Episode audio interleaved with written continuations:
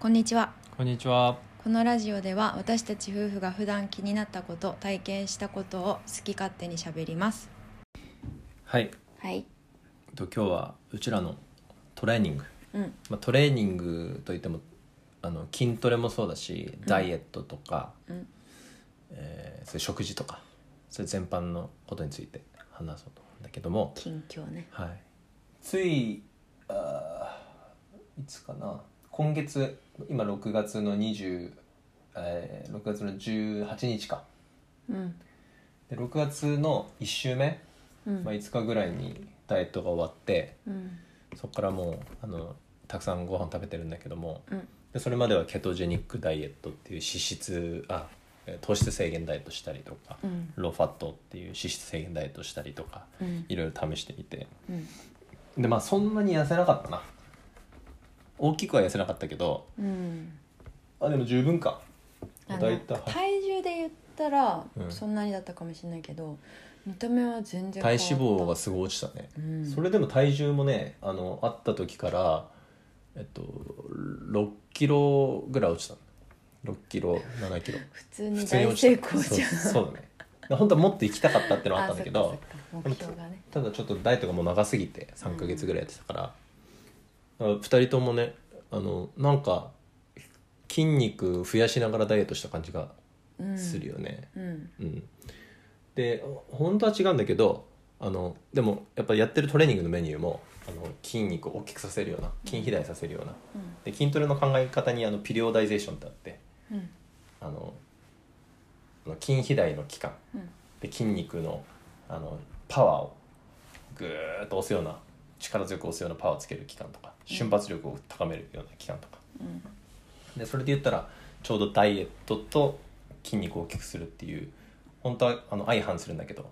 それをやってみてで今食べながら、えーこれから、えっと、ベンチプレスのあの PR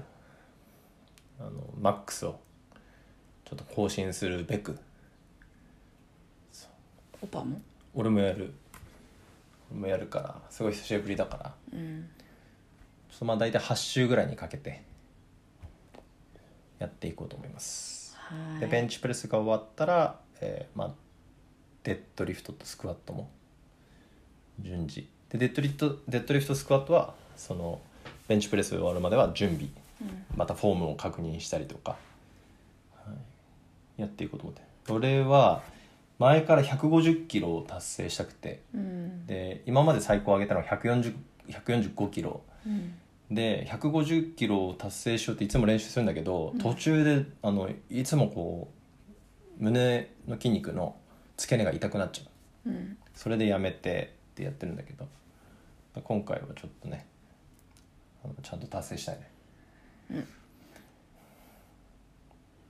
できるねはいでチゲはまあは50キロ50キロ眠そうだねえ本当うん縄50キロ50キロうんおっぱの補助ありで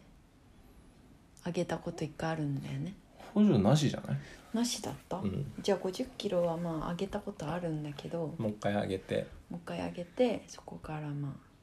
あ55とか多分俺は2サイクルぐらいするかなだからうんそうだねどうだろう34ヶ月ぐらいかな150上がるまで